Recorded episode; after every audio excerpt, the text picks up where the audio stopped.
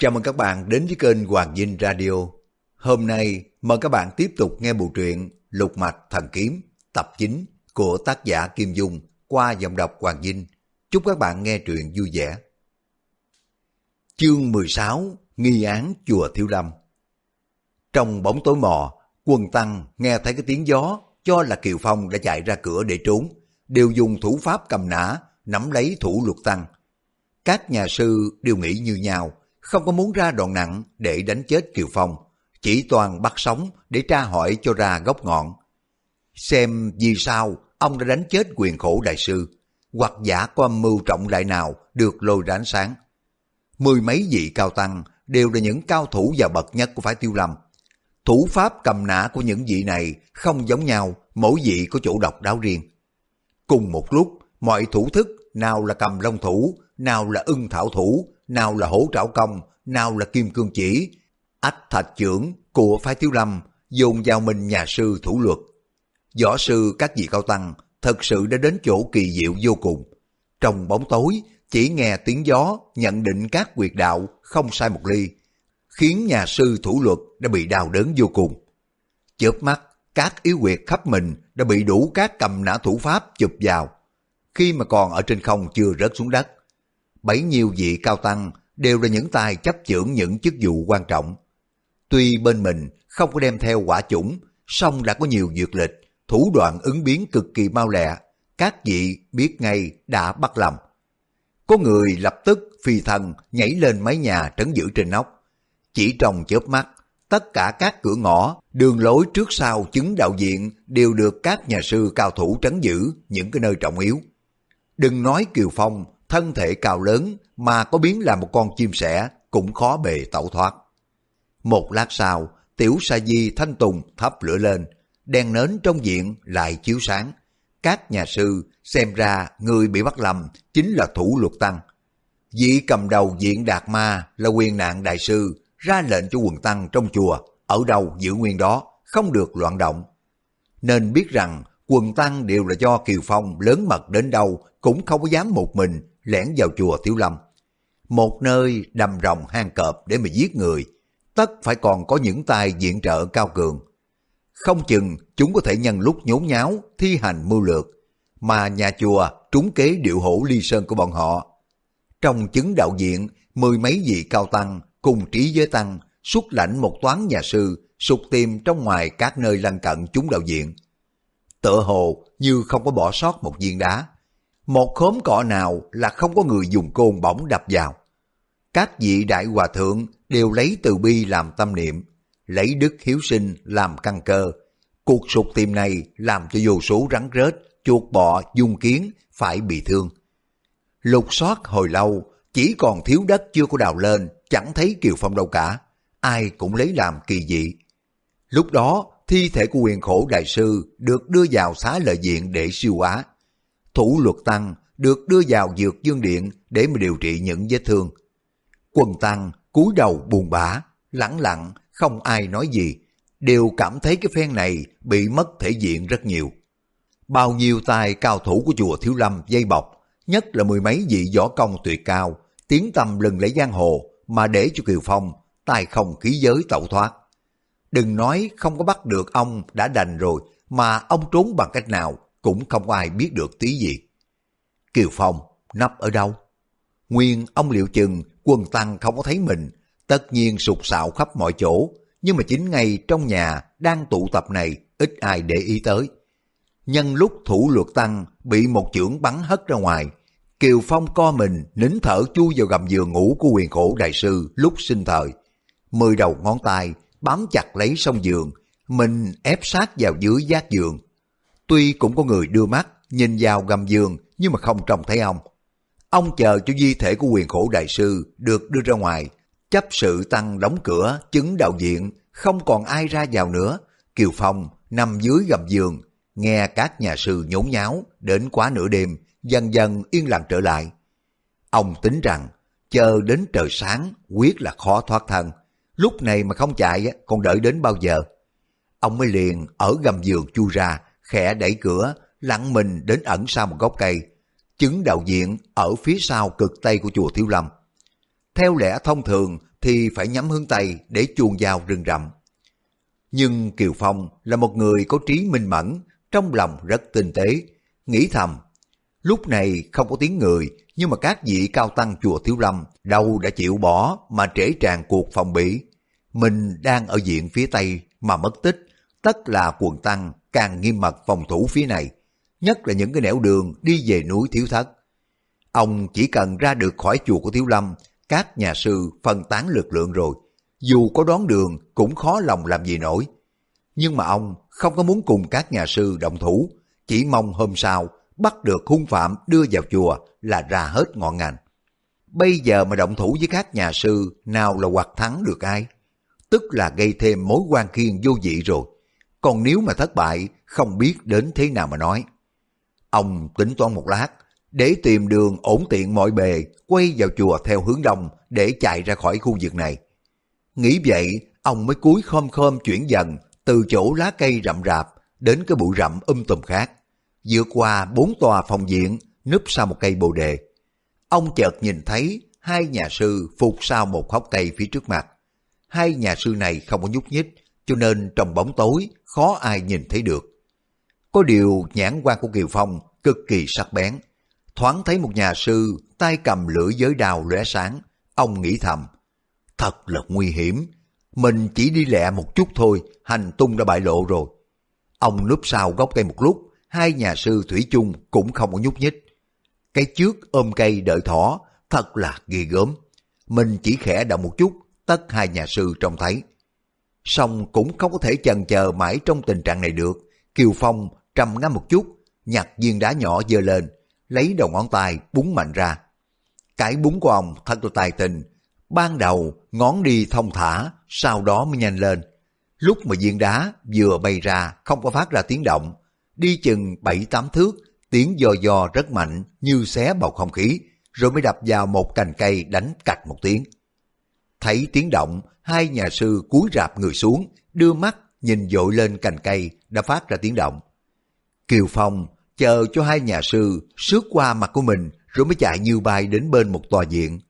Dưới ánh trăng, ông nhìn thấy trên biển đề ba chữ Bồ Đề Diện. Ông đoán chắc rằng hai nhà sư kia đi không có thấy gì khác rồi, tất sẽ quay trở lại, cho nên không có dám dừng bước chút nào, đi thẳng về phía sau diện. Lúc qua phía trước của diện Bồ Đề, Kiều Phong đang nghiêng mình chạy, chợt nhìn thấy một bóng đại hán lướt qua ở phía sau cực kỳ mau lẹ. Ông ít khi mà gặp ai thần pháp lẹ làng đến thế, giật nảy mình tự hỏi. Người này là ai? Chân tay mau lẹ như vậy. Ông mới liền đưa chưởng lên giữ mình, ngoảnh đầu nhìn lại, bất giác bật cười. Vì thấy gã đại hán đó dừng chân đưa chưởng lên giữ trước ngực, đứng thụ mặt, nín hơi thở. Là do cái tấm gương đồng trên bức bình phong đặt ở phía trước tượng Phật phản chiếu bóng mình. Trong gương đồng có khắc một cái bài kệ. Bồ đề thân đã dựng gương sáng dạ càng trong, sớm tối lao cho sạch, không dương chút bụi hồng. Kiều Phong bật cười, quay đầu lại toàn trở gót. Thốt nhiên, đầu óc như là bị giật gì đè lên, đứng ngay người ra.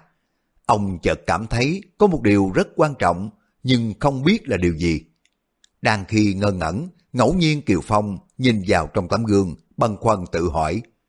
Mình vừa thấy cái bóng mình ở chỗ nào đây?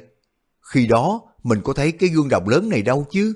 Sao bây giờ mình lại không trông thấy cái tấm gương to lớn phản chiếu bóng mình một cách rõ ràng thế này? Đang lúc xuất thần, chợt nghe có tiếng bước chân mấy người đi tới. Kiều Phong hoang mang không có biết ẩn thân vào đâu.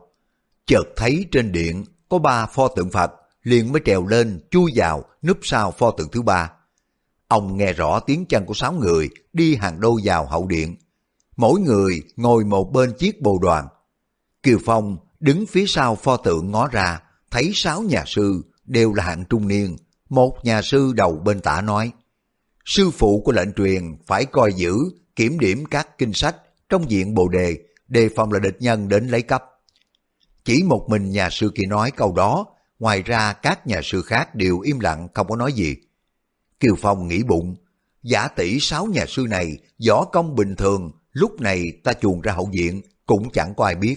Nhưng e rằng có người nội công thâm hậu, tài thính mắt sáng, tất sẽ bị lộ. Ta đành chờ một lúc nữa xem sao. Bỗng nghe một nhà sư ở mé hữu nói, Sư huynh, trong viện bồ đề này trống rỗng, làm gì có kinh sách, sư phụ bảo bọn ta đến đây coi giữ cái gì chứ? Nhà sư đầu mé tả, tủm tỉm cười nói, đó là một bí mật trong diện bồ đề, không tiện nói nhiều. Nhà sư đầu mé hữu nói khích, chà, tôi coi chừng sư huynh cũng cóc biết. Nhà sư đầu mé tả tức mình nói, làm gì mà tôi chả biết, thân như phất trần. Nhà sư nói dở câu, biết là mình lỡ lời cho nên không nói nữa. Nhà sư đầu mé hữu hỏi, thân như phất trần là thế nào? Nhà sư ngồi trên bộ đoàn thứ hai nói, thành trí sư đệ, ngày thường sư đệ ít nói lắm kia mà, sao mà bữa nay hỏi nhiều vậy? Nếu sư đệ muốn biết những cái bí mật trong diện bồ đề, lên hỏi sư phụ đi. Nhà sư Trí Thanh không có hỏi nữa, hồi lâu mới nói, tôi ra phía sau đi tiểu một chút. Nói xong, đứng dậy liền đi. Y từ đầu bên phải qua mé tả để ra cửa ngách. Lúc mà đi qua sau lưng nhà sư thứ năm, giơ chân trái lên đá trúng vào quyệt quyền khu, ở dưới đốt xương sống thứ 13. Nhà sư ngồi trong bồ hoàng, thì cái quyệt này ở sát bên cạnh miệng bồ hoàng. Bị Trí Thành đá trúng, nhà sư từ từ ngã giật về mé hữu. Trí Thành ra cước rất lẹ, lại không có một tiếng động. Thuận đà chân, y đá liên tiếp hai nhà sư thứ ba và thứ tư đều trúng vào quyệt quyền khu. Thế là chỉ trong nháy mắt, y đã đá trúng ba người. Kiều Phong ngồi phía sau tượng Phật trông rất rõ, rất lấy làm kỳ, không hiểu mà tại sao các nhà sư thiếu lâm lại quýt nhau. Bỗng thấy Trí Thành dung chân lên, đá nhà sư thứ hai ở mé tả. Thì giữa lúc đó, ba nhà sư bị đá trước từ trên bộ đoàn té nhào, đầu da xuống tìm gạch, quýt một cái. Nhà sư đầu mé tả thấy vậy cả kinh, dội nhảy lên hỏi, Trí Thành, ngươi làm cái gì vậy? Trí Thành trỏ tay ra ngoài hỏi, sư huynh trong kìa, ai đến đó? Nhà sư quay đầu ra nhìn, Trí thanh thừa cơ phóng cước đá vào sau lưng. Cái đá rất lẹ này đã trúng nhà sư rồi, nhưng mà phía trước có tấm gương độc lớn, nhà sư nhanh mắt, trông thấy né tránh, xoay tài đánh là một chưởng kêu lên. Mi phản sao? Trí thanh phóng chưởng như gió phản kích, đánh đến chiều thứ 8, bụng dưới của nhà sư bị trúng một quyền, rồi tiếp theo bị trúng luôn một cước nữa. Kiều Phong thấy Trí thanh ra đòn, âm độc dị thường, không phải là chiêu thức của phải tiêu lâm, càng lấy làm kỳ. Nhà sư biết mình địch không nổi la lên. Có gian tế, có gian tế. Trí Thành tiến lên đánh một quyền trúng vào ngực, nhà sư ngã giật ra chết giấc. Trí Thành hạ năm nhà sư xong, lập tức chạy đến trước cái tấm gương đồng, giơ ngón tay trỏ bên phải ra, ấn vào chữ thân. Chỗ đầu trong bài kệ, Kiều Phong nhìn thấy trong gương lộ ra một vẻ mừng thầm, y ấn vào chữ thứ bảy, chính là chữ Như. Kiều Phong nghĩ bụng, nhà sư kia vừa biểu diễn bí mật ở trong thân Như Phất Trần. Cái gì gì đó, chắc y sẽ bấm đến chữ Phất và chữ Trần trong bài kệ. Quả nhiên, Trí Thành giơ ngón tay ấn vào chữ Phất, rồi mới đến chữ Trần.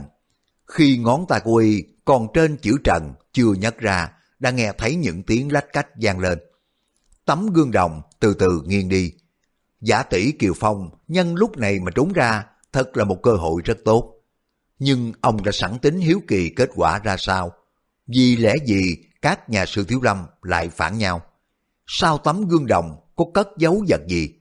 Không chừng cái vụ này có liên quan đến quyền khổ đại sư đã bị hại cũng nên. Nhà sư ở mé tả trước khi bị Trí Thanh đánh ngã đã hồ quán lên. Hơn 100 nhà sư chùa Thiếu Lâm đang tuần tiểu bốn mặt, nghe thấy đều chạy đến. Cả bốn mặt Đông Tây Nam Bắc, diện Bồ Đề đều có tiếng chân người. Kiều Phong đang phân dân, chưa biết phải làm thế nào để bao nhiêu nhà sư khỏi phát giác ra mình. Nhưng ông lại nghĩ, quần tăng chỉ chăm chú vào Trí Thanh, mình thoát thân cũng dễ, bất tất phải trốn ngay. Bỗng Trí Thanh đưa tay ra móc vào cái lỗ nhỏ phía sau tấm gương đồng. Xong chưa có sợ thấy vật gì, thì giữa lúc đó đã có tiếng chân người chạy tới cửa mặt bắc của diện bồ đề. Trí Thành lộ vẻ thất vọng toàn chạy đi. Thốt nhiên, y chợt nhớ ra cái điều gì, cúi nhìn xuống, lật phía sau tấm gương độc ra, khẽ reo lên. À, đây rồi. Y mới thò tay, móc ra một cái túi nhỏ xíu, đút vào trong bọc, rồi toan tìm đường chạy trốn. Nhưng mà lúc đó, bốn mặt quần tăng đã dây bọc hết, không còn đường mà chạy. Chương 17 Nhà sư Trí Thanh là ai? Trí Thanh nhìn ra bốn mặt, toàn do cửa trước diện bồ đề để chạy ra. Kiều Phong nghĩ bụng, nếu y ra cái ngã đó, tất là bị bắt rồi. Nghĩ tới đó, bỗng cảm thấy một luồng gió thổi đến phía sau lưng, biết ngay có người sắp nhảy vào chỗ của mình núp. Ông mới bèn giơ tay trái ra, nắm lấy quyệt mạch môn tay trái của địch nhân, dẫn nội lực vào bàn tay, khiến cho người đó toàn thân tê nhất, không nhúc nhích được nữa. Kiều Phong bắt được địch nhân rồi, chú ý xem là ai. Đèn lửa trong chùa chỉ sáng lờ mờ, nhưng mà nhãn quan Kiều Phong rất lanh lợi. Vừa nhìn đã biết ngay trí thành. Ông thoáng rùng mình một cái, nhưng mà rồi hiểu ngay, lẩm bẩm nói. Phải rồi, y cũng như mình, định chạy vào phía sau lưng pho tượng này để mẫn núp, bất ngờ lại trúng chỗ của mình. Ý chừng, y thấy pho tượng bồ đề này lớn hơn cả. Nhưng mà y định chạy ra cửa trước, sao mà lại chuồn vào đây chứ? À phải rồi, y giả bộ như vậy để mà đánh lạc hướng năm nhà sư ngã lăn dưới kia, để cho những người đến sau hỏi tất là những vị này á, bảo là y chạy ra cửa trước. Nhưng mà kỳ thực, y chuồn vào cửa sau lần đến đây. Cái tên này cũng đa mưu. Kiều Phong nghĩ bụng như vậy, tuy là vẫn giữ chặt Trí Thành, ghé miệng vào tai uy khẽ nói. Mi mà la lên, ta đánh cho một chưởng chết liền, Mi có hiểu không? Trí Thành không nói nên lời, chỉ sẽ gật đầu. Ngoài cửa lớn, có bảy tám nhà sư đã tiến vào. Trong bọn này, ba vị cầm đèn đuốc, đại điện sáng rực cả lên. Quần tăng thấy năm nhà sư nằm lăn dưới đất, sửng sốt, một vị la lên. Tên ác độc Kiều Phong lại hạ thủ sao? Người thì hỏi, Ôi trời ơi, Trí Quang, Trí Quyên sư huynh đấy hả? Vị khác nói, Ồ thôi, để cái tấm gương đồng ra đây. Kiều Phong lấy mất kinh sách của viện Bồ Đề rồi, phải mau mau bẩm bạch phương trưởng đi. Kiều Phong nghe các nhà sư nghị luận không khỏi bật cười. Bao nhiêu là tội họ đều đổ lên đầu của mình. Chỉ trong khoảnh khắc, quần tăng đến tụ họp mỗi lúc một đông. Kiều Phong thấy Trí Thanh cố sức cựa quậy để mà thoát thân. Ông hiểu ngay, giữa lúc này quần tăng đang nhốn nháo mà cái bọn Trí Quang, Trí Quyên chưa hồi tỉnh. Nếu như Trí Thanh không có bị mình bắt giữ, tất y trốn thoát một cách dễ dàng. Cứ việc đường hoàng đi ra, có ai mà ngờ đến đâu, họ đều cho mình là hung thủ. Rồi Kiều Phong nghĩ thầm, xét cho cùng Trí thành vẫn chưa có giỏi, sao mà có thể núp vào đây làm gì? Cứ ngang nhiên do cửa giữa mà ra cũng chẳng có ai hỏi đến y. Đột nhiên trong đại điện im bặt, không có ai nói câu gì nữa. Thì ra phương trượng quyền từ cùng với những vị thủ lĩnh các diện đã đến. Thủ lĩnh diện Long Thụ là quyền tịch đưa tay ra dỗ bọn trí quan, trí quyền cho tỉnh dậy rồi mới hỏi. Đây cũng là thủ đoạn của Kiều Phong có phải không? Sao mà hắn lại biết những cái bí mật trong tấm gương đồng? Trí Hoàng nói, không phải Kiều Phong, chính là... Nhà sư toàn nói, chính là Trí Thanh. Bỗng nhiên, gã nhảy sổ đến bên một nhà sư đứng cạnh quyền từ phương trượng, nắm áo mắng luôn. Giỏi thiệt, sao mà ngươi dám hạ độc thủ? Kiều Phong muốn nhìn trộm cái nhà sư mắng ai, nhưng mà không có cách nào nhìn rõ được, lại không dám ló đầu ra ngoài. Trong điện, đông như vậy, chỉ cần vô ý một chút là bị phát giác. Bỗng thấy một người kêu lên, Trí Hoàng sư huynh, sao lại lôi kéo tôi làm gì? Trí Hoàng đáp, Người đá năm người bọn ta lấy cấp kinh sách, thế này gớm thật. Bẩm phương trượng, tên phản tặc Trí Thanh này mở trộm tấm gương đồng trong cái diện bồ đề lấy cắp kinh sách. Người kia kêu lên, sao? Tôi, tôi luôn ở bên cạnh phương trưởng, biết đâu mà lấy trộm kinh sách. Quyền tịch đại sư nghiêm nét mặt nói, trước hết đặt cái tấm gương đồng lại rồi nói đầu đuôi cho chúng ta nghe đi. Trí quyền chạy lại đặt cái tấm gương đồng vào chỗ cũ. Lúc này Kiều Phong trông qua tấm gương đồng đã rõ. Ông thấy một nhà sư trỏ tay khoa chân ra chiều tức tối. Kiều Phong vừa ngó thấy khuôn mặt của người đó, bất giác cả kinh vì y mới chính là Trí Thanh. Ông thất kinh nhìn lại nhà sư mà ông bắt, thì thấy tướng mạo quy giống hệt nhà sư Trí Thanh ngoài đại điện. Nhìn kỹ mới thấy hơi khác một chút, trong qua không ai phân biệt được. Kiều Phong lẩm bẩm, trên đời này sao lại có người giống nhau đến thế chứ? Chắc hai người này là anh em sinh đôi, Một người vào chùa Tiếu Lâm xuất gia đầu Phật, còn một người ở ngoài trần tục. Như vậy cũng hay. Y chờ cơ hội thuận tiện, giả trang làm hòa thượng để vào chùa trộm kinh. Nhà sư Trí Thanh đã không có rời phương trượng nửa bước, ai nghi ngờ cho y được. Bỗng nghe Trí Hoàng thuật lại chuyện Trí Thanh thăm hỏi những cái bí mật về tấm gương đồng ra sao. Cùng với mình đã lỡ lời nói ra bốn chữ thế nào. Rồi Trí thành giả giờ ra ngoài đi tiểu, ngầm đá ngã bốn nhà sư cùng với mình động thủ thế nào, nhất nhất thuộc lại. Lúc Trí Hoàng thuộc chuyện, Trí Quyên cùng với ba nhà sư kia luôn luôn phụ họa vào để chứng thực lời của Trí Hoàng nói đúng.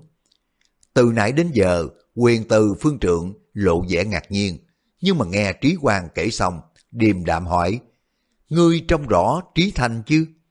Trí Hoàng cùng với Trí Quyên đồng thanh đáp, Bẩm phương trượng, chúng tôi cùng với Trí Thanh không thù không quán, du hãm cho y làm gì?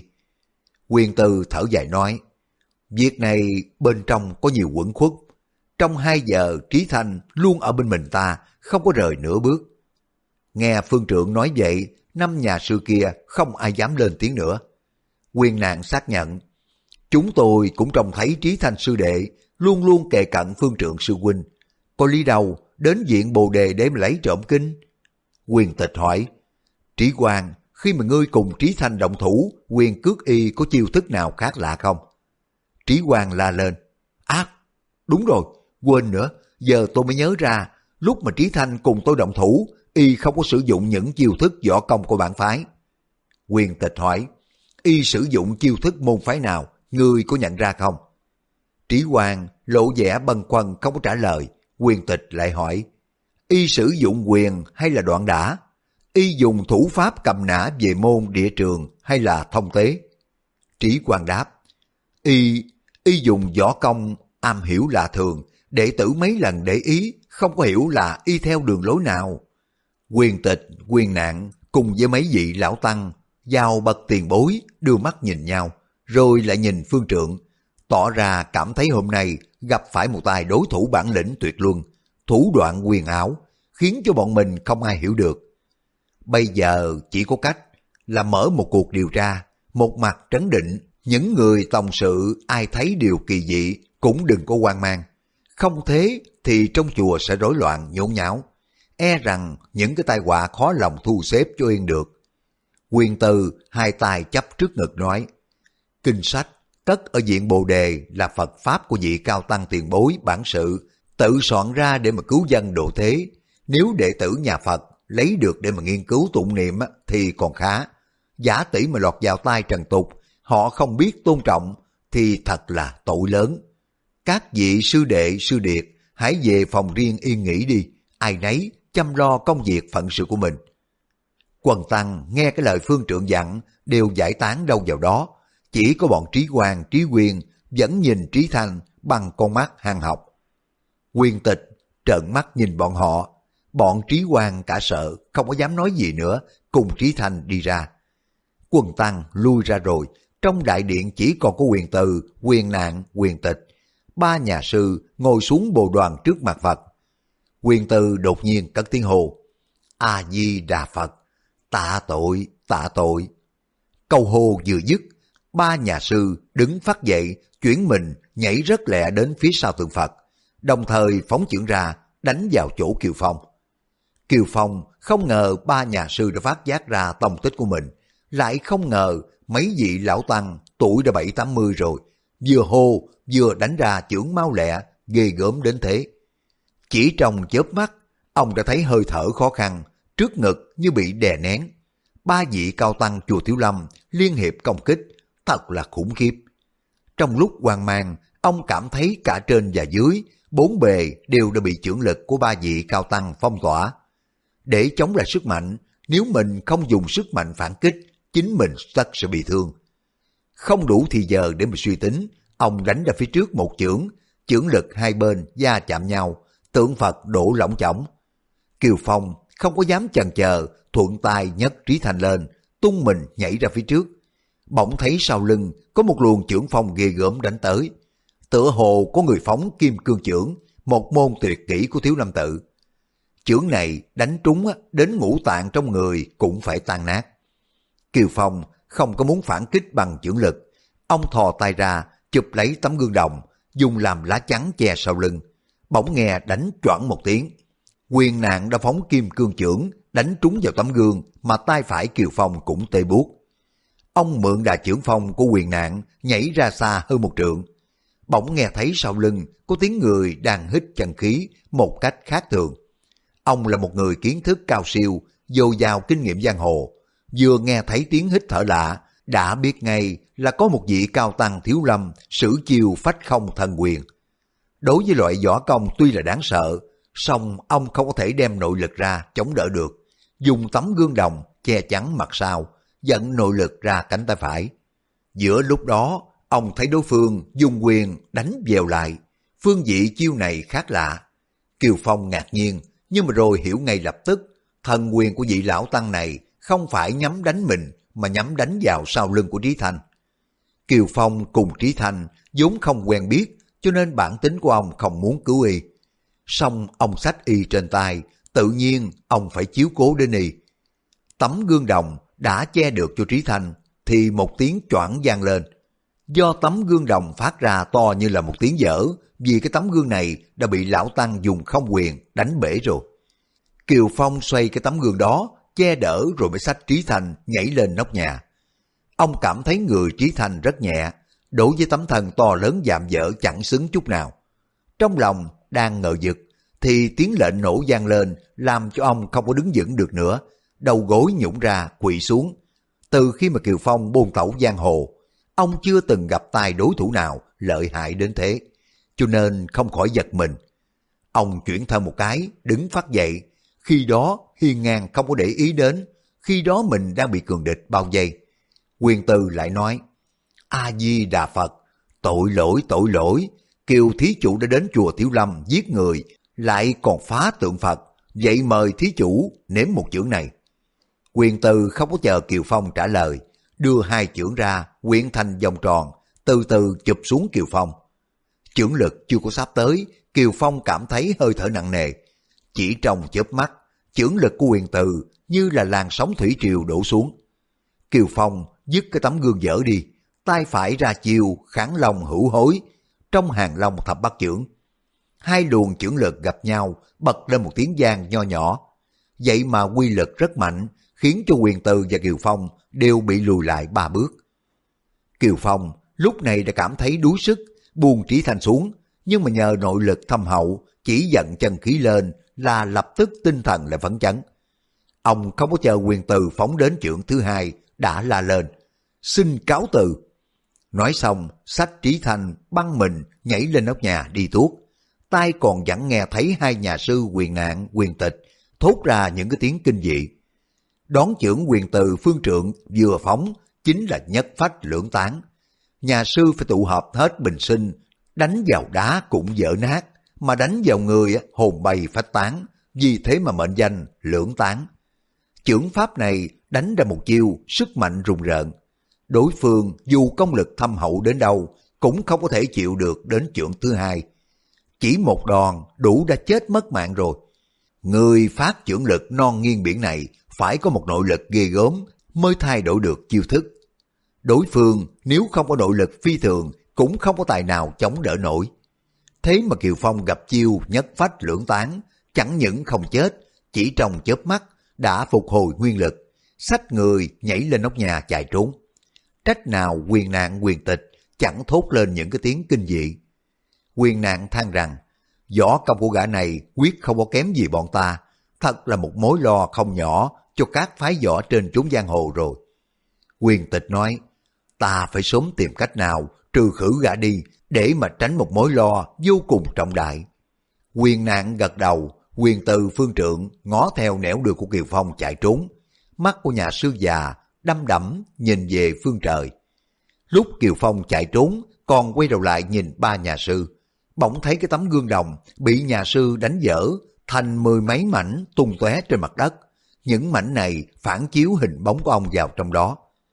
Kiều Phong lại rùng mình. Ông không hiểu sao, cứ mỗi lần trông thấy cái bóng mình lại băn khoăn trong dạ. ông không sao tự giải đáp được cái tình trạng cổ quay này. Nhưng mà hiện giờ ông phải gấp rút, lo chạy cho xa chùa Tiểu Lâm, cho nên đành phải bỏ hẳn việc nghi ngờ lãng giảng trong đầu óc để mà chạy cho nhanh, rồi ông cũng quên đi dần dần. Kiều Phong đã thuộc hết đường ngang lối dọc trên núi Thiếu Thất, dù nhắm mắt, ông có thể nhớ hết được những khe ngách nhỏ hẹp, dòng dèo trên sườn núi. Ông chuồn ra phía sau núi đồi, rồi mới dò những nẻo đường chật hẹp, gai góc mà chạy. Chạy được chừng mười mấy dặm, bên tai của ông không còn nghe thấy tiếng của những nhà sư thiếu lâm đuổi theo, thì mới yên dạ. Ông buông Trí Thành xuống đất, quát hỏi, mì muốn chạy cho thoát thân, sao mà không chạy trước đi? Về đầu Trí Thành, chân vừa chấm đất, người đã nhũng ra, rơi phệt xuống tựa như người chết. Kiều Phong giật mình, để tay vào mũi của y, thấy hơi thở rất là yếu ớt. Như có như không, ông lại sờ vào cổ tay, cũng thấy mạch chạy trầm lạc trì trệ.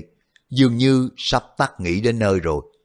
Kiều Phong nghĩ thầm, ta còn biết bao nhiêu nghi vấn cần phải hỏi gã, không có để gã chết được. Có lẽ gã lọt vào tay của ta, sợ âm mưu bại lộ, đã uống thuốc độc tự sát. Ông mới đặt tay vào ngực gã nghe tim đập. Bỗng nhiên nảy mình vì thấy ngực của gã mềm mại, tựa như là ngực đàn bà. Kiều Phong vội rút tay về, rất lấy làm lạ tự hỏi. Hay là gã, là một cô gái cải trang? Ông mới vội móc đá lửa trong mình ra, bật lên soi vào mặt của sư Trí Thanh. Thì thấy bên má có những cái chấm xanh như là rau mọc, cổ cũng có bướu, rõ ràng là một chàng trai. Kiều Phong lại càng nghi ngờ, đưa tay lên, sờ cái đầu nhẵn bóng, không có chút gì giả mạo. Kiều Phong là một người hào sản, khoái đạt, không câu nệ tiểu tiết như là anh chàng thư sinh đoàn dự. Ông mới đưa tay vào lưng nhấc bổng Trí Thanh lên, quát hỏi, Mi là đàn ông hay là đàn bà? Nếu như Mi không nói thật, ta lột xiêm áo của ra để mà chiêm nghiệm đó. Trí Thanh mập mãi môi, muốn nói cái gì, nhưng mà không còn hơi sức, thốt ra lời nữa. Rõ ràng gã đã đến lúc hấp hối rồi, mạng sống tựa ngàn cân treo sợi tóc.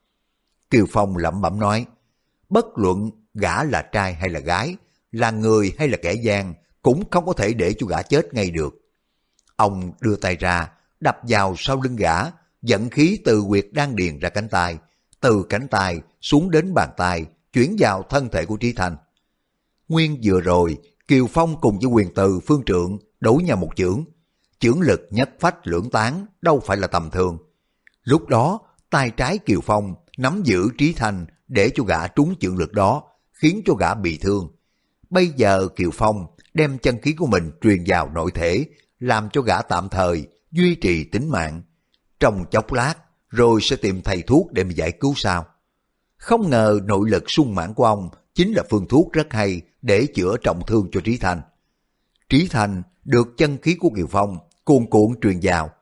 Khác nào đĩa đèn khô kiệt được rót dầu vào. Mạch chạy dần dần mạnh lên, hơi thở điều hòa trở lại. Kiều Phong thấy Trí Thành chưa có đến nỗi chết, trong chốc lát đã hơi yên dạ. Ông tính rằng, nơi đây chưa có xa chùa Thiếu Lâm mấy, không có thể đình lại đâu được. Ông mới liền hai tay bông hẳn Trí Thanh lên, rảo bước chạy về nẻo Tây Bắc. Ông lại cảm thấy thân thể của Trí Thanh quá nhẹ nhàng, không hợp với tầm dốc to lớn thì nghĩ bụng. Ta lột xiêm áo của gã thì không nên, nhưng mà trục giày của gã thì có gì mà không tiện. Nghĩ vậy, ông mới đưa tay trục giày nhà sư. Nhưng mà vừa cầm vào chân của gã, thấy cứng ngắc như chân người chết rồi. Ông kéo mạnh một chút, một giật theo tay tuột ra, chính là một bàn chân giả bằng gỗ. Lúc sờ vào chân của Trí Thanh, thấy nó nhỏ bé mềm mại. Bất giác, thốt lên một tiếng kinh dị lẩm bẩm. Ủa, quả là con gái mà. Kiều Phong vận động kinh công, càng chạy lẹ. Chạy được một hồi, ông độ chừng xa chùa Thiếu Lâm, năm sáu mươi dặm. Trời đã bình minh, phương đông hé sáng. Kiều Phong ôm Trí Thanh chạy đến một đầu khu rừng nhỏ thì gặp một khe suối nước trong xanh.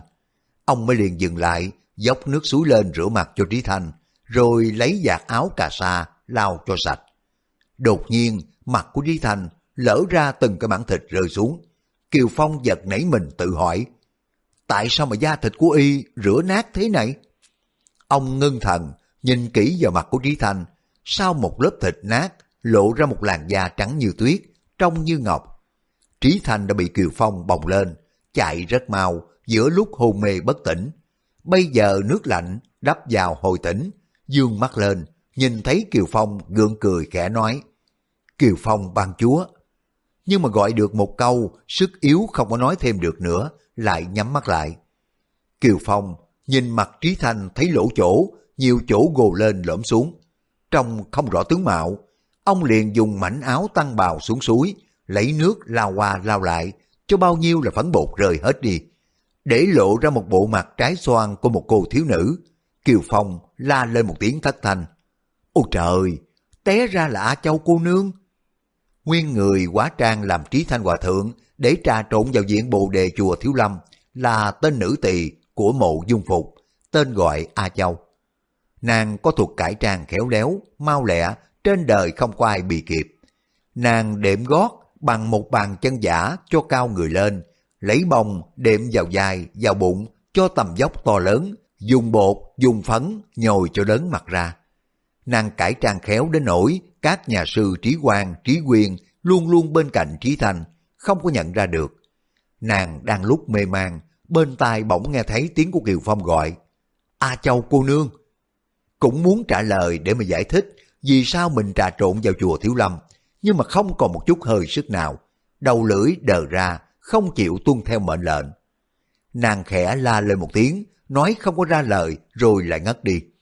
Khi mà Kiều Phong ôm Trí Thanh mà chạy, trong lòng của ông không biết bao nhiêu căm thù, cho y là một người gian trá hiểm độc. Cả đến cái chết của song thần cùng sư phụ của mình hẳn có liên quan đến y. Cho nên ông không có tiếc công phu khó nhọc cứu cho y sống để mà tra hỏi mọi việc. Ông đã định sẵn trong bụng rồi, nếu mà Trí Thanh không chiêu sưng sẽ dùng cực hình thảm khốc để tra tấn. Ngờ đâu, lúc mà y lộ chân tướng lại là A Châu cô nương thành ra dở mộng. Kiều Phong tuy dài lần có gặp A Châu, A Bích và đã cứu hai nàng thoát khỏi độc thủ của bọn võ sĩ Tây Hạ. Nhưng ông vẫn không biết A Châu thiện nghề quá trang. A Bích thông thạo âm luật, giả tỷ mà ông gặp đoàn dự thì còn đoán được đôi phần. Kiều Phong thấy A Châu ngất đi, mới dội truyền chân khí vào trong người của nàng để mà chữa nội thương. Bây giờ ông đã thấy rõ không phải là nàng trúng độc mà vì trưởng lực đánh bị thương.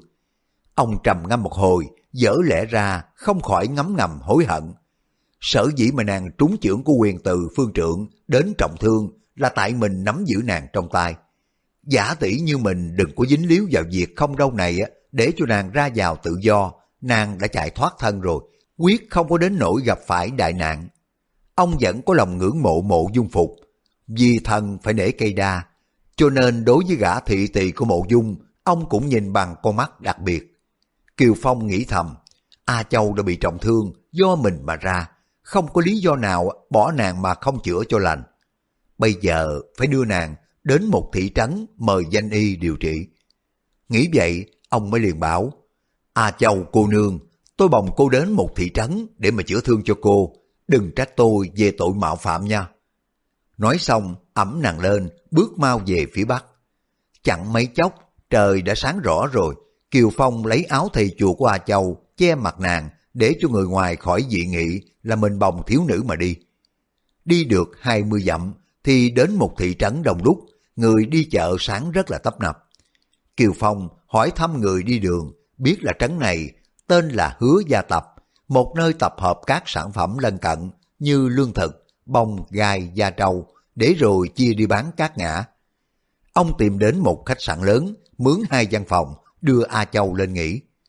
Những người trong khách sạn thấy Kiều Phong cùng Gia Châu không có ra vợ chồng, cũng chẳng phải anh em, bộ tịch rất là khả nghi. Song nhát thấy Kiều Phong hiên ngang lẫm liệt cho nên không có dám hỏi nhiều. Kiều Phong không có tiền bạc gì hết, ông nhăn mày ra vẻ lo phiền. A Châu thiều thào nói, trong bọc của tôi có xuyến vàng, kiền vàng đó. Kiều Phong nói, thế thì hay lắm, cô nương lấy ra cho tôi đem đổi đi.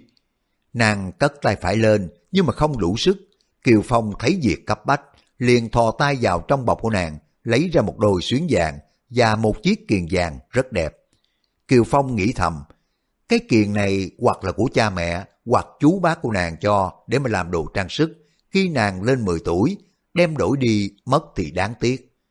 Nghĩ vậy, ông mới cầm cái kiền đặt xuống dưới gối của nàng, đem đồ xuyến đi đổi, được 18 lạng rưỡi bạc.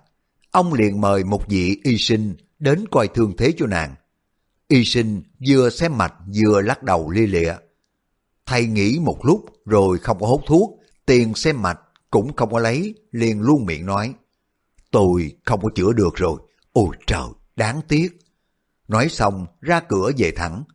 Nguyên thầy Lan chẩn mạch cho A Châu, thấy nhiều đường kinh mạch đã bị đứt, sắp chết đến nơi rồi. Thầy lo ngồi chậm một chút, có thể sẽ liên lụy đến mình. Kiều Phong cả kinh đi mời thầy khác. Thầy này có hút thuốc nhưng mà cũng bảo, bệnh cô nương đây không còn thuốc nào mà chữa đâu. Thang thuốc này chẳng qua để tỏ ra đã hết sức thôi. Kiều Phong xem toa thuốc, thấy là kê những cái vị tầm thường như cam thảo, bạc hà, cát cánh, bán hạ. Đến người bị cảm soạn uống cũng chẳng có ăn thua, cho nên không có đi mua thuốc nữa mà lại giận chân khí, truyền nội lực vào người của nàng.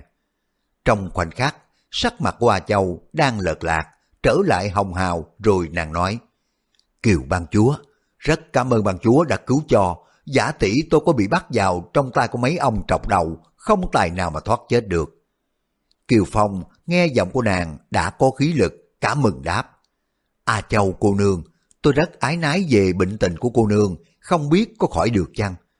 À, A Châu nói, bàn chúa, đừng có kêu tôi bằng cô nương cái gì hết, cứ gọi thẳng ngay cái tên A Châu tôi là đủ rồi. Bàn chúa vào chùa Thiếu Lâm, có chuyện chi? Kiều Phong nói, tôi cũng không còn là ban chúa chi nữa, từ đây miễn xưng hô như vậy đi. A Châu nói, vậy tôi xin kêu ban chúa bằng Kiều Đại gia. Kiều Phong lại nói, cô vào chùa Thiếu Lâm để làm gì? Hãy nói cho tôi nghe đã.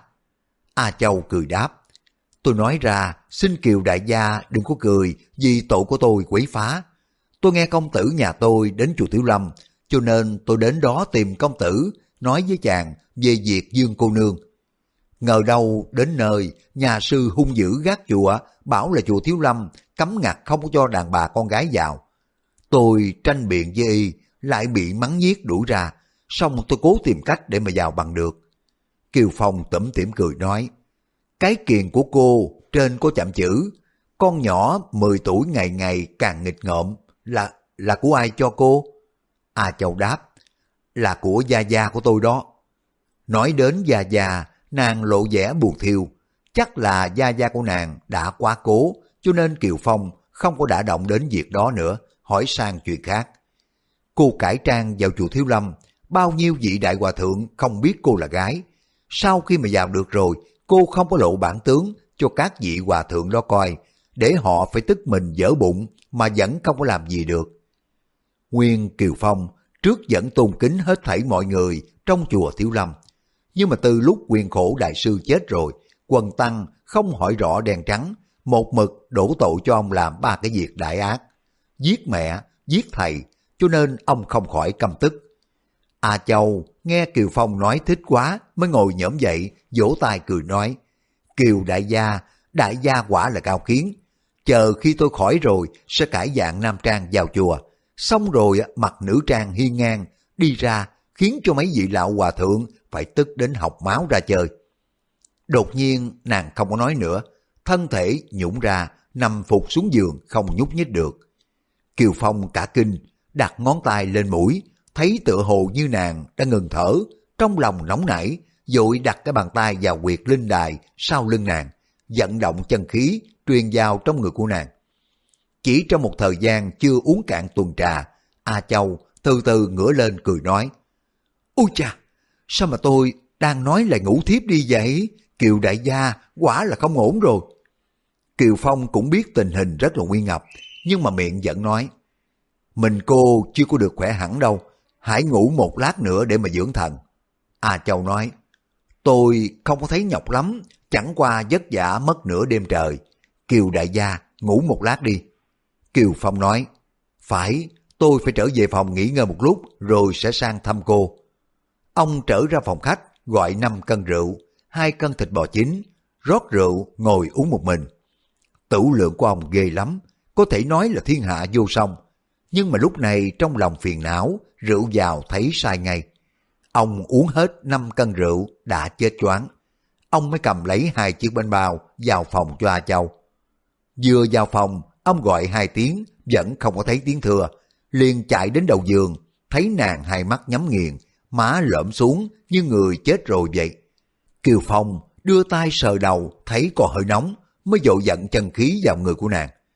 A Châu dần dần tỉnh lại, ra chiều vui vẻ, cầm lấy bánh năng. Kiều Phong thấy vậy, biết rằng lúc này nàng hoàn toàn nhờ có chân khí của mình mà sống. Chỉ trong một giờ, nếu không truyền chân khí vào cho nàng, tất nàng tắt thở mà chết. Biết phải làm sao đây? A Châu thấy Kiều Phong trầm ngâm không nói, nét mặt lo buồn. Nàng là một thiếu nữ thông minh lanh lợi, đã đoán ra mọi sự liền hỏi. Kiều đại gia, tôi đã bị thương rất nặng, thầy Lan bảo không có thuốc nào trị được có phải không? Kiều Phong vội đáp. Không, không sao cả, cô chỉ dưỡng bệnh mấy hôm là khỏi thôi. A Châu nói, tôi biết rồi, đại gia đừng có dối tôi nữa, tôi cảm thấy trong lòng trống rỗng, không có một chút hơi sức nào cả. Kiều Phong an ủi, cô cứ yên tâm mà dưỡng bệnh, thế nào tôi cũng có cách chữa cho cô lành bệnh. A Châu nghe giọng nói Kiều Phong biết là mình bị thương trầm trọng, trong lòng sợ hãi, bất giác tay rung lên, cái bánh mới ăn hết có một nửa đã rớt xuống đất. Kiều Phong cho là nàng mất hết nội lực, lại đưa bàn tay đặt vào linh đại quyệt để truyền chân khí cho nàng. Lúc này, thần trí của A Châu tỉnh táo, nàng cảm thấy một luồng khí nóng từ lòng bàn tay của Kiều Phong truyền vào trong người của mình, rồi lập tức thấy khắp thân thể, chỗ nào cũng dễ chịu. Nàng trầm ngâm một lát, biết mình đã bị nguy ngập mấy lần, đều là nhờ chân khí Kiều Phong cứu sống, trong lòng siết bao cảm kích, siết bao sợ hãi. Nàng tâm cơ lanh lợi, nhưng mà dù sao cũng là một cô gái nhỏ tuổi, vì cảm xúc quá, nước mắt trào ra, nàng nói, Kiều đại gia, tôi không có muốn chết đâu, đại gia đừng có bỏ tôi một mình ở đây nha. Kiều Phong nghe nàng nói, rất đổi thương tâm, kiếm lời an ủi. Cô cứ yên lòng, tôi không có bỏ cô đâu. Kiều Phong này là hạng người nào? Nỡ bỏ một người bạn trong lúc lâm nguy sắp chết mà không giải cứu sao? A Châu nói, tôi không có đáng là bạn hữu với đại gia. Kiều đại gia, hay là khi tôi chết, có phải người ta chết rồi sẽ biến thành quỷ sứ không? Kiều Phong thở dài, biết mình lỡ lời. Sắp chết mà không cứu, để cho nàng phải thổn thức, liền ôn tồn bảo nàng. Cô, chớ cô đa nghi, cô còn ít tuổi mới bị thương soàn thôi, sao lại nói đến chuyện chết chóc? A Châu mới hỏi, đại gia có biết nói dối không? Kiều Phong đáp, tôi không có biết nói dối. A Châu trầm ngâm một lát rồi mới nói, đại gia là một vị anh hùng hảo hán trong võ lâm, người ta đã có câu ví Bắc Kiều Phong, Nam Mộ Dung. Đại gia cùng với công tử nhà tôi nổi tiếng hai miền Nam Bắc. Bình sinh đại gia có nói câu gì không thật chưa? Kiều Phong đáp, lúc tôi còn nhỏ tôi hay nói dối, nhưng mà từ khi bôn tẩu giang hồ không lừa dối ai hết. A Châu nói, đại gia bảo tôi bị thương không nặng, câu ấy thiệt hay là dối? Kiều Phong lẩm bẩm, nếu cô biết thương thế cực kỳ trầm trọng, tất là không có yên dạ, chỉ làm cho khó chữa thêm. Vì muốn cho cô mau khỏi, cho nên buộc lòng ta phải nói dối cô. Nghĩ vậy mới liền đáp, tôi không có nói dối đâu. A Châu thở dài nói, thế thì hay lắm, tôi yên tâm rồi. Kiều đại gia, tôi cầu xin đại gia một việc. Kiều Phong hỏi, việc gì? A Châu nói, đêm nay đại gia ở trong phòng của tôi đừng có đi chỗ khác nha. Trong thâm tâm của nàng cũng đã biết rồi, nếu Kiều Phong ra ngoài, mình khó lòng mà sống được đến sáng. Kiều Phong cười đáp, được, chẳng cần cô nói, tôi cũng định bụng ngồi trong này với cô cả đêm nay. Thôi, cô đừng có nói nhiều nữa, ngủ một lúc đi. A Châu nhắm mắt lại một lúc rồi lại mở mắt ra nói, Kiều đại gia, tôi không có ngủ được, muốn yêu cầu đại gia một điều nữa có được không vậy? Kiều Phong nói, được chứ, điều gì? Cô nói đi. A Châu nói, tôi khó ngủ một lúc, hệ má của tôi ngồi bên giường hát cho tôi nghe vài ba câu, tôi sẽ ngủ được ngay. Kiều Phong hỏi, bây giờ biết má của cô ở đâu mà tìm, điều này hơi khó. A Châu nói, má má của tôi đã mất rồi, Kiều đại gia, đại gia có thể hát cho tôi nghe vài câu được không? Kiều Phong không khỏi buồn cười một cách cay đắng. Ông là một bậc nam tử trượng phu, biết mở miệng hát cái gì bây giờ. Điều này thật là chịu thôi. Ông nói, tôi, tôi không có biết hát. A Châu hỏi, lúc đại gia còn nhỏ, má má có hát cho đại gia nghe không? Kiều Phong lắc đầu nói, dường như cũng có, nhưng mà lâu ngày quên hết rồi, mà có nhớ chăng nữa cũng không có hát lên được. A Châu thở dài nói, đại gia không chịu hát, chả có cách gì nữa. Kiều Phong buồn rầu đáp, không phải là tôi không chịu hát, thật ra tôi không có biết hát đâu. A Châu nghĩ ra một việc vỗ tay cười nói, À, thôi được rồi, Kiều đại gia, tôi lại xin đại gia một việc mà việc này không có lý nào đại gia từ chối đó. Kiều Phong thấy cô bé này tinh nghịch, từ lời nói cho đến việc làm không ai biết đâu mà dò. Nàng lại cầu mình một việc mà không là việc kỳ quái gì đây. Ông là người cẩn thận, giao hẹn trước. Được, cô nói thử cho tôi nghe đi. Có được thì mới nhận lời, nếu không làm được thì đành phải chịu thôi. A Châu nói, việc này dễ lắm, dù đứa nhỏ 4 năm tuổi cũng làm được. Tưởng còn có việc gì mà dễ hơn nữa chứ. Kiều Phong dè dặt đáp, cô nói trước cho tôi biết việc gì đi. A Châu mỉm cười đáp, đại gia kể chuyện cổ tích cho tôi nghe, bất luận là chuyện quan đường hay là chuyện tích gì cũng được, thế là tôi sẽ ngủ liền. Kiều Phong nhíu đôi lông mày ra chiều khó nghĩ. Mới đây, ông còn là ban chúa của một bang lớn nhất trong đám giang hồ. Lãnh tụ quần hào, quy danh khét tiếng, miệng thét ra lửa. Mới có mấy ngày đã bị người ta cất chức ban chúa, đuổi ra khỏi cái bang. Song thân cùng sư phụ là những người thân nhất đời cũng tạ thế. Chính bản thân không biết là người mang mọi hay là người bán. còn bị người khoát cho hai chữ phản nghịch, gây nên ba cái tội đại ác. Bao nhiêu nỗi đau đớn dù dập, chẳng có ai cùng mình chia sẻ cái mối lo âu thì chớ, còn phải ở trong khách sạn này bầu bạn với một cô bé. Cô lại còn bắt hát, bắt kể chuyện cổ tích, đều là những chuyện đàn bà, trẻ con vô dị. Trước kia, ông mới nghe ai nói nửa câu chuyện dớ dẫn, lập tức bưng tay chạy ngay. Ông chỉ ưa cùng với anh em uống rượu, đánh bạc, ăn to, nói lớn. Sau khi mà rượu sai nóng mặt, bàn đến việc quân, việc nước, việc anh hùng hảo hán trong thiên hạ. Có bao giờ nói chuyện quan đường hay là chuyện cổ tích con cà con kê? Thế có đáng buồn cười không chứ? Chương 18 Anh hùng lắm nổi bất bằng Kiều Phong liếc mắt nhìn thấy A Châu có vẻ khao khát nghe chuyện, lại thấy nàng mặt vỏ mình gầy, dung nhan tiều tụy thì nghĩ thầm. Nàng đã bị trọng thương như thế, e rằng khó qua khỏi. Lúc nào chân khí không có truyền vào được người của nàng nữa, lập tức nàng sẽ bỏ mạng. Nàng đã muốn nghe kể chuyện. Thôi thì ta cũng nói chuyện lăng nhăng để chiều ý của nàng. Nghĩ vậy ông mới nói, Được, tôi kể chuyện cổ tích nhưng mà chỉ sợ cô không có muốn nghe thôi. A Châu mừng lắm. Nhất định là hay lắm rồi, xin đại gia cứ kể đi. Kiều Phong tuy là nhận lời, nhưng mà ông cũng chẳng nhớ mẫu chuyện cổ tích nào mà kể. Ông ngẫm nghĩ hồi lâu rồi mới nói. Đây tôi nói chuyện con chó sói. Ngày xưa có một ông già trong một khu rừng. Một hôm, ông thấy con chó sói đã bị người ta trói bỏ vào trong đẩy giải. Con sói xin ông cởi trói thà ra. Ông liền mở cái túi thả sói ra. Ông kể tới đây, A Châu ngắt lời. Con sói được thả ra, nó kêu đói, rồi đòi ăn thịt ông già có phải không? Kiều Phong nói, Ủa, chuyện này cô nghe rồi sao? A Châu nói, đó là câu chuyện đã chép sách mà, tôi không có thích nghe những chuyện trong sách đâu. Tôi xin đại gia kể những câu chuyện trong lòng chưa có sách vở này nói đến. Kiều Phong ngẫm nghĩ một lát rồi mới nói, cô không ưa những chuyện đã có trong sách, thì để tôi kể chuyện một cái đứa nhỏ nhà quê cho cô nghe. Ngày xưa, ở một gia đình cùng túng ở trên núi, hai vợ chồng chỉ có một đứa con trai. Cậu nhỏ này mới được có 7 tuổi thôi, nhưng mà thân thể cao lớn, đã biết giúp Gia Gia lên rừng đúng củi.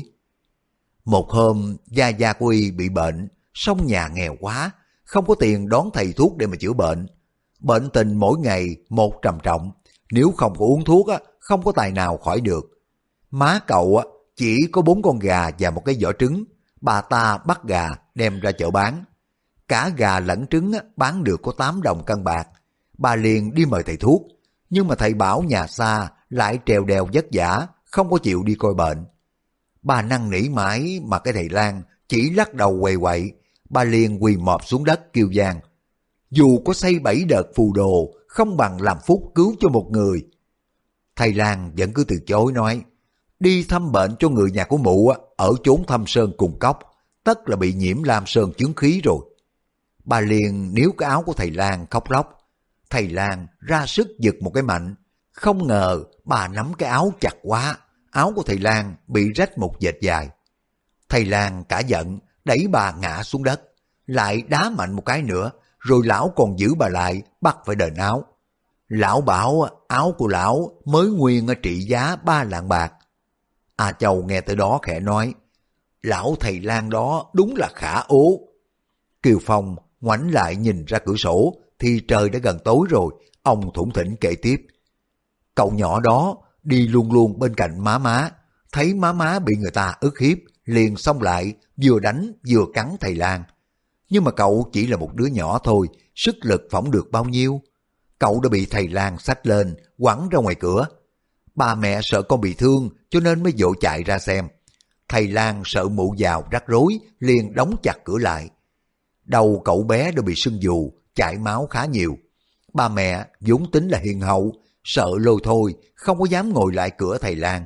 Bà mới dắt con, vừa khóc vừa chạy về nhà.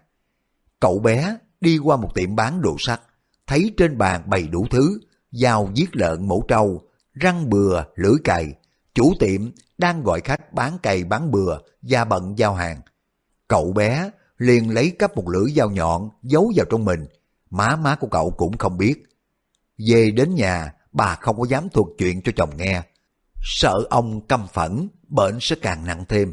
Bà Toàn móc 8 đồng cân bạc đưa lại cho chồng. Ngờ đâu, sờ vào trong bọc, bạc đã mất rồi. Bà vừa kinh hãi vừa ngạc nhiên, chạy ra tìm cậu con để mà hỏi. Thấy cậu con đang mài một con dao sẵn loáng, bà hỏi, sao mà con lại có con dao này? Cậu bé không dám bảo là dao ăn cắp, mà nói dối có người cho cậu. Dĩ nhiên bà mẹ không tin, con dao mới này sống dài, lưỡi mỏng, ở ngoài chợ bán đến 4 năm đồng cân bạc một con, có lý nào người ta đem cho trẻ con? Bà hỏi ai cho, cậu không dám trả lời. Bà thở dài bảo con, con à, gia má nghèo khổ, bình nhật không có mua được đồ chơi cho con, nghĩ thật là tội nghiệp quá đi. Này con mua dao về chơi cũng chả sao, nhưng mà chỗ tiền còn thừa, con trả lại cho má, để má mua cân thịt về, nấu cháo cho gia gia của con ăn. Gia gia của con đang bị bệnh mà. Cậu nhỏ dương mắt nhìn mẹ, hỏi lại, má bảo tiền thừa nào? Bà mẹ nói, má có 8 đồng cân bạc, chắc là con đi mua dao rồi chứ gì? Cậu nhỏ vội đáp, con con không có lấy, con không lấy đâu. Gia má cậu nhỏ trước nay chưa có từng đánh con bao giờ. Tuy cậu chỉ là một đứa nhỏ mấy tuổi, được gia má nuông chiều, kính trọng, coi cậu như là người khách trong nhà. Kiều Phong kể đến đây, đột nhiên rùng mình tự hỏi, tại sao vậy? Khắp thiên hạ, người làm cha mẹ chỉ có lòng yêu thương nuông chiều con là cùng, quyết không có lý nào lại biệt đãi con nhỏ như khách. Nghĩ vậy, bất giác lẩm bẩm. Ờ, mà lạ thật, sao mà lại có chuyện kỳ quái đến vậy? A Châu nghe tiếng hỏi, đại gia nói chuyện chi kỳ quái đó. Nàng chỉ nói được có bấy nhiêu, thở ra như hết hơi. Kiều Phong biết, chân khí trong người của nàng lại kỳ quệ, liền đưa bàn tay sau lưng để mà truyền nội lực vào thân thể của nàng. A Châu dần dần tỉnh lại than rằng, Kiều đại gia, mỗi lần mà truyền chân khí vào cho tôi là một lần nội lực của đại gia bị giảm sút. Nội lực là một thứ rất cần trong võ học. Đại gia tận tâm như vậy, A Châu này biết lấy chi mà báo đáp. Kiều Phong cười nói, tôi chỉ cần tĩnh tọa, hít thở luyện tập trong mấy giờ, nội lực khôi phục lại như cũ, hà tất cô phải nói đến chuyện báo đáp. Tôi cùng chủ nhân của cô là mộ dung công tử tuy chưa có gặp mặt, nhưng đã cùng nhau thần giao cách cảm ở ngoài xa ngàn dặm rồi. Lúc nào tôi cũng có một người bạn đó ở trong lòng. Cô đã là người nhà của công tử, bất tất phải coi tôi là người ngoài chứ. Các bạn vừa nghe xong tập 9 Lục Mạch Thần Kiếm. Cảm ơn các bạn đã quan tâm theo dõi. Hẹn gặp lại các bạn trong phần tiếp theo. Thân ái, chào tạm biệt.